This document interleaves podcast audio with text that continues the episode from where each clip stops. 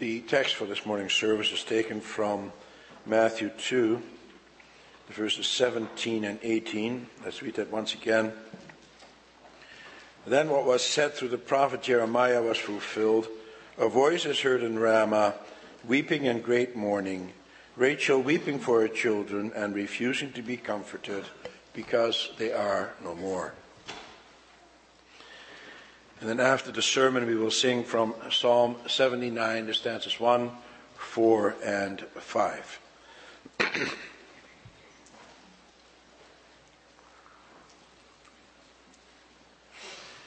Beloved congregation of our Lord and Savior Jesus Christ, brothers and sisters, to the world, Christmas is about sweetness and innocence. It's about God's love. It's about God's love shown through the baby Jesus who made this world a better place. The passage that we take under consideration this morning, however, is not about sweetness and innocence. This passage reminds us what an evil world we actually do live in. It's a world full of envy and self indulgence. It's a world full of hatred and murder. It is a world where many awful things happen. And what a horrible thing happened there in Bethlehem. It is described in only one short sentence. Matthew doesn't elaborate, doesn't give us many details. He doesn't need to. We're told that Herod gave orders to to kill all the boys in Bethlehem and its vicinity who were two years old and under. We don't know how many children that were. Bethlehem was only a small village at that time. It may have been the size of our own church community. And how many children that age do we not have in our church? I think it must be close to 30. Can you imagine if something like that happened to us? Can you imagine if the police, at the order of the government, would come into this church building and kill all our children two years of age and under? How would you feel? How would you feel as parents and grandparents? Words cannot begin to express the grief that you would experience. And so what happened there in Bethlehem is undescribably horrible. And therefore, we would rather not think about it, would we? Yet, this story is included in the Bible as part of the Christmas story. This world associates the birth of the Lord Jesus Christ with all kinds of good and nice and sweet things. Because of the Christmas songs, most people in the Western world know some of the details of the birth of Christ that he was born in the town of Bethlehem, that there was no room for him in the inn, that he was laid in a manger, that the wise men from the east came to worship him. But this story about the murder in Bethlehem is not repeated. Why not? Because it is too horrible? Because it is not a story that you want your children to hear? Because you do not want them exposed to the horrible things that can happen in this world? And that's understandable. And yet, the Bible does include it, and it does so for a reason. What would that reason be? The answer is given in verse 17 and 18. There it speaks about Rachel weeping for her children and refusing to be comforted. She wept. Understandable. Rachel had given birth, but she is about to die. And she is still fairly young. Who wouldn't weep at a time like that? And yet, Rachel's weeping is typified as the weeping of someone who does not wish to be comforted. And this obviously is not meant in a positive way.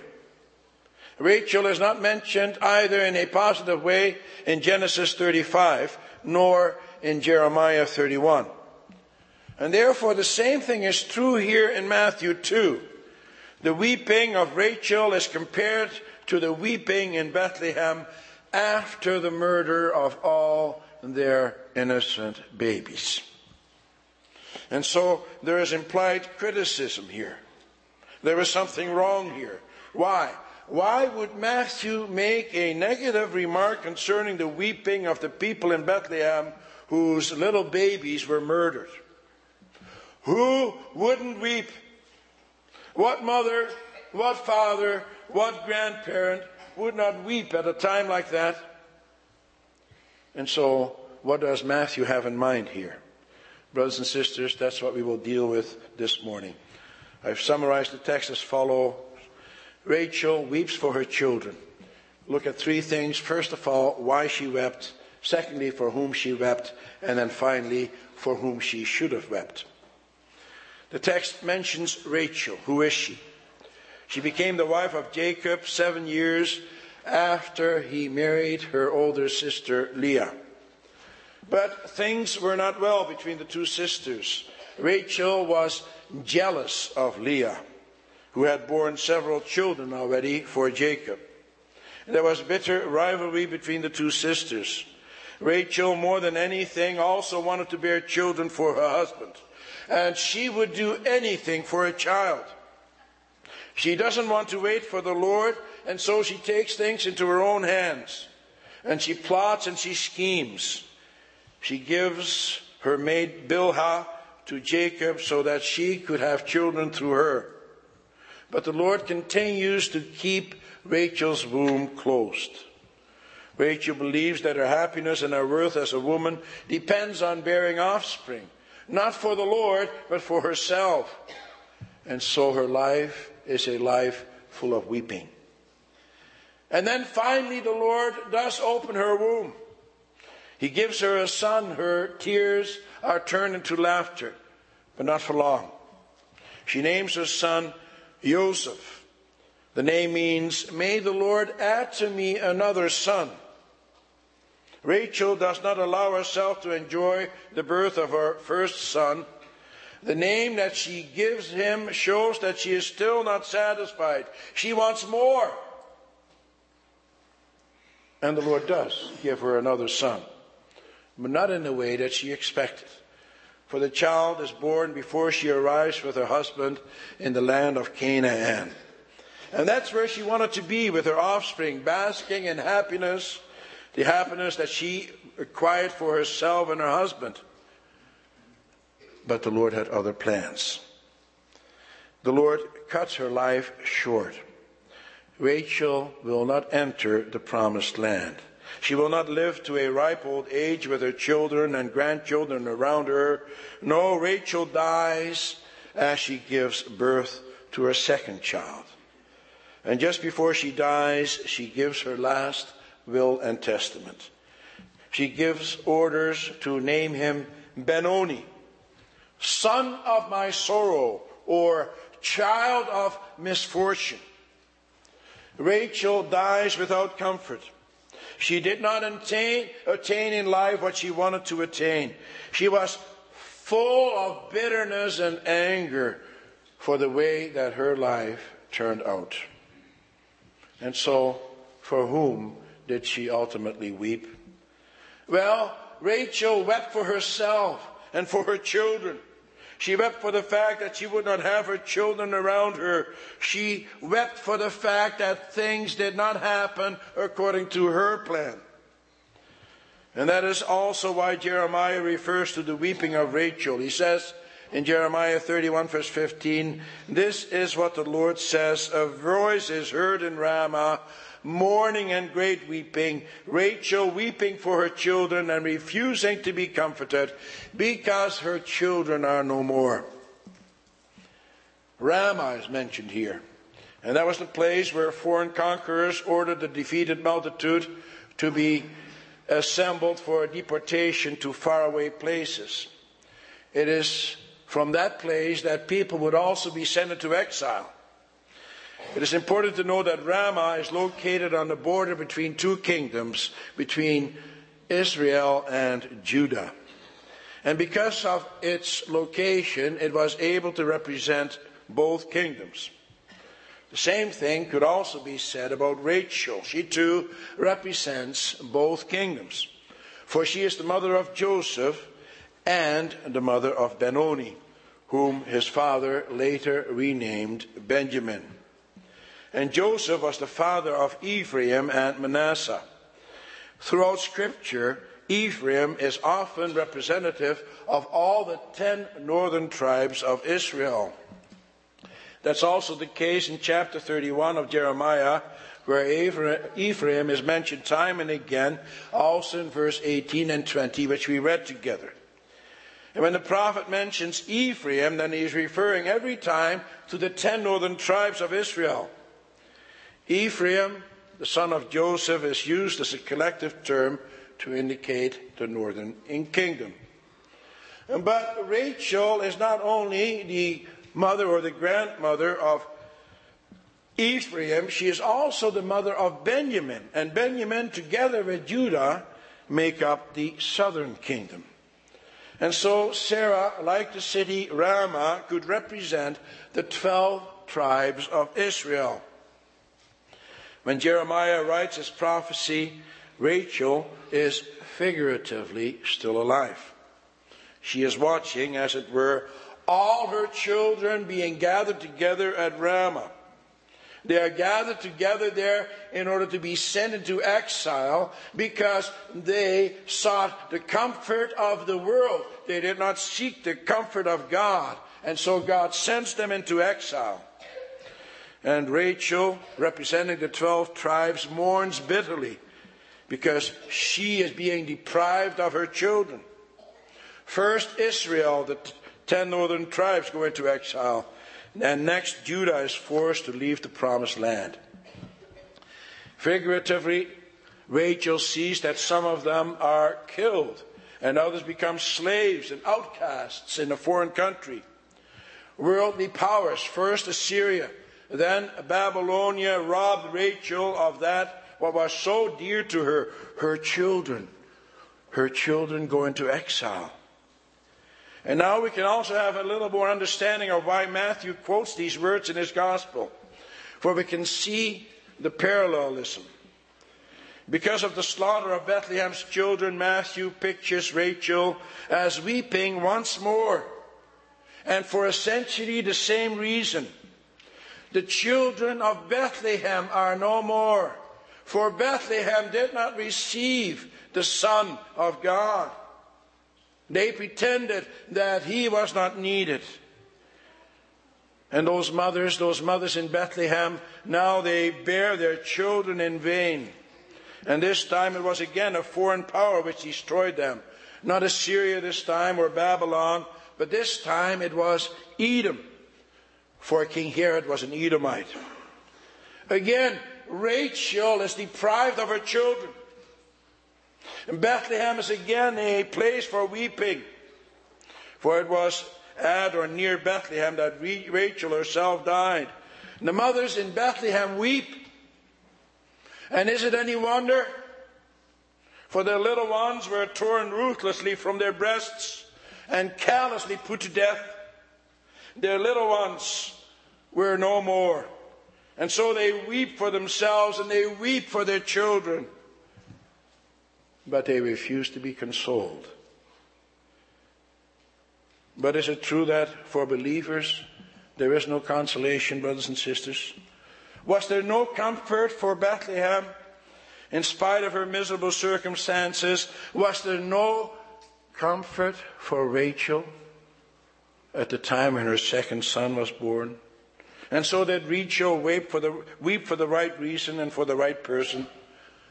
No, she didn't. And the same thing is true of the citizens of Bethlehem. For whom then should Rachel have wept? We come to the third point. Why was Rachel so bitterly disappointed in life? Well, because she had certain expectations of life that were not realized. Rachel was a very ambitious person. She set a goal for herself and she pursued it with all her cunning. But she couldn't attain these things. Rachel wept because her own agenda was not realized. Rachel wept for herself. She didn't place her life in the hands of the Lord. She was tied to this earth and to what this earth had to offer. She looked for happiness here and now. Her perspective on things did not include God. Oh, sure, it's understandable that she wept. Who wouldn't weep under those circumstances? This world is full of pain and sorrow and death. That was the case then, and that is the case today as well. Also, during this Christmas holiday, we have heard of tragedies. Another soldier is killed in Afghanistan. In the news this morning, we are told that 14 children were killed near an Afghan primary school because of a suicide bombing. And a few days ago, we heard that an evil father donned a Santa Claus suit and killed nine members of his own family. And we hear of children being killed in car accidents, of fires that take the lives of whole families. And what about the rest of the world? Millions of people are without proper food or medical care. Many of them are starving to death right now. Can we not weep? Should we not weep about those things? Oh, yes, there is much pain and sorrow in this world. And sometimes there is much pain and sorrow in our own lives.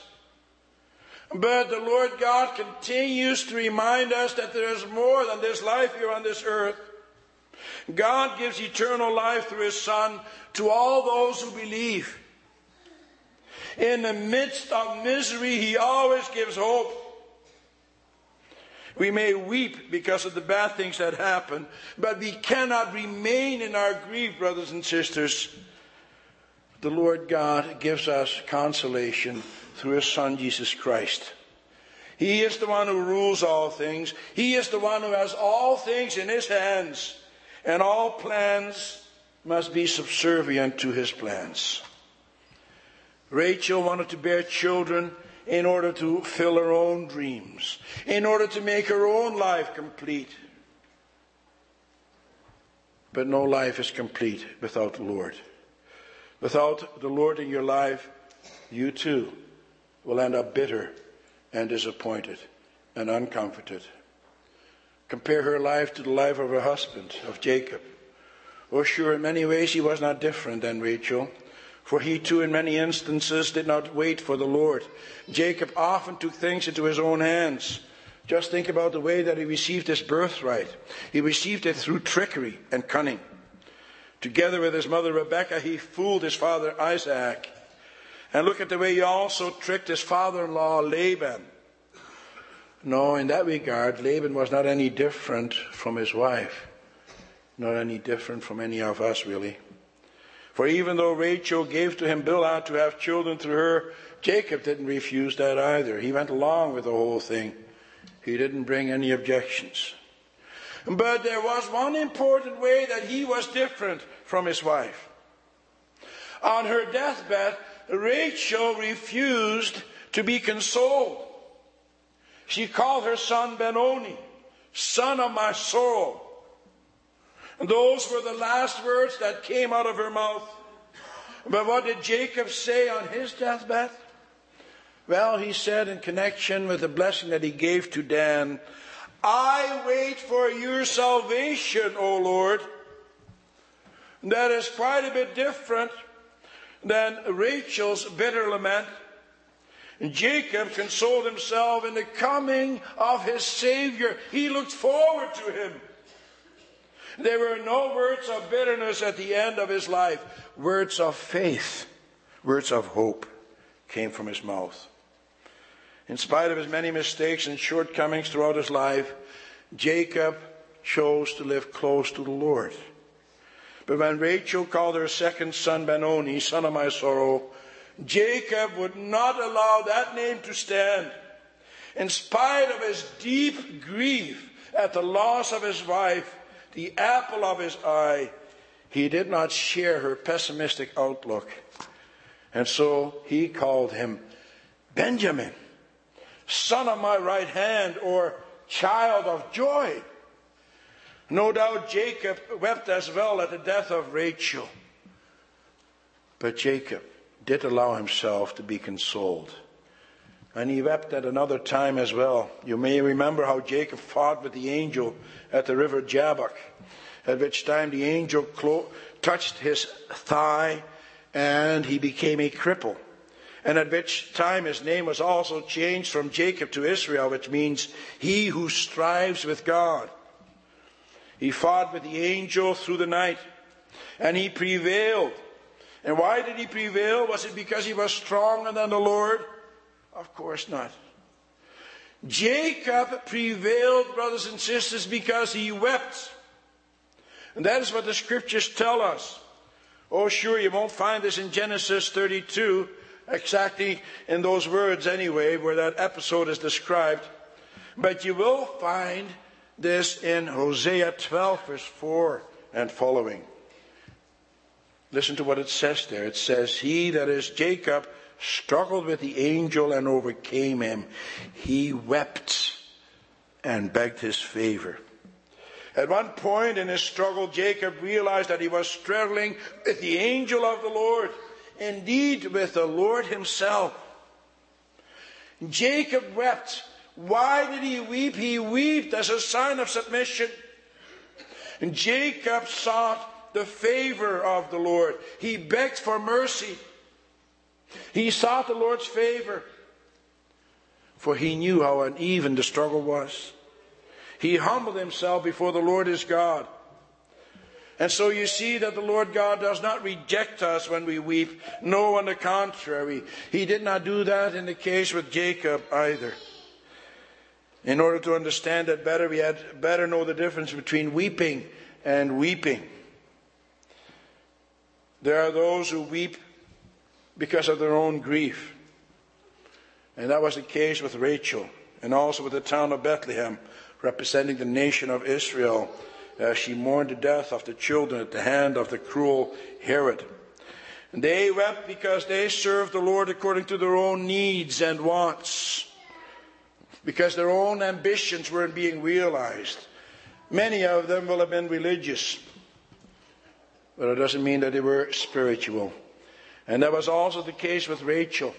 She too was a, was a religious woman, but her religion was no comfort to her because it was only an outward thing with her. Religion had to serve her. That's how it is with a lot of people, also amongst us. They have their own religion. Outwardly, everything seems to be in order.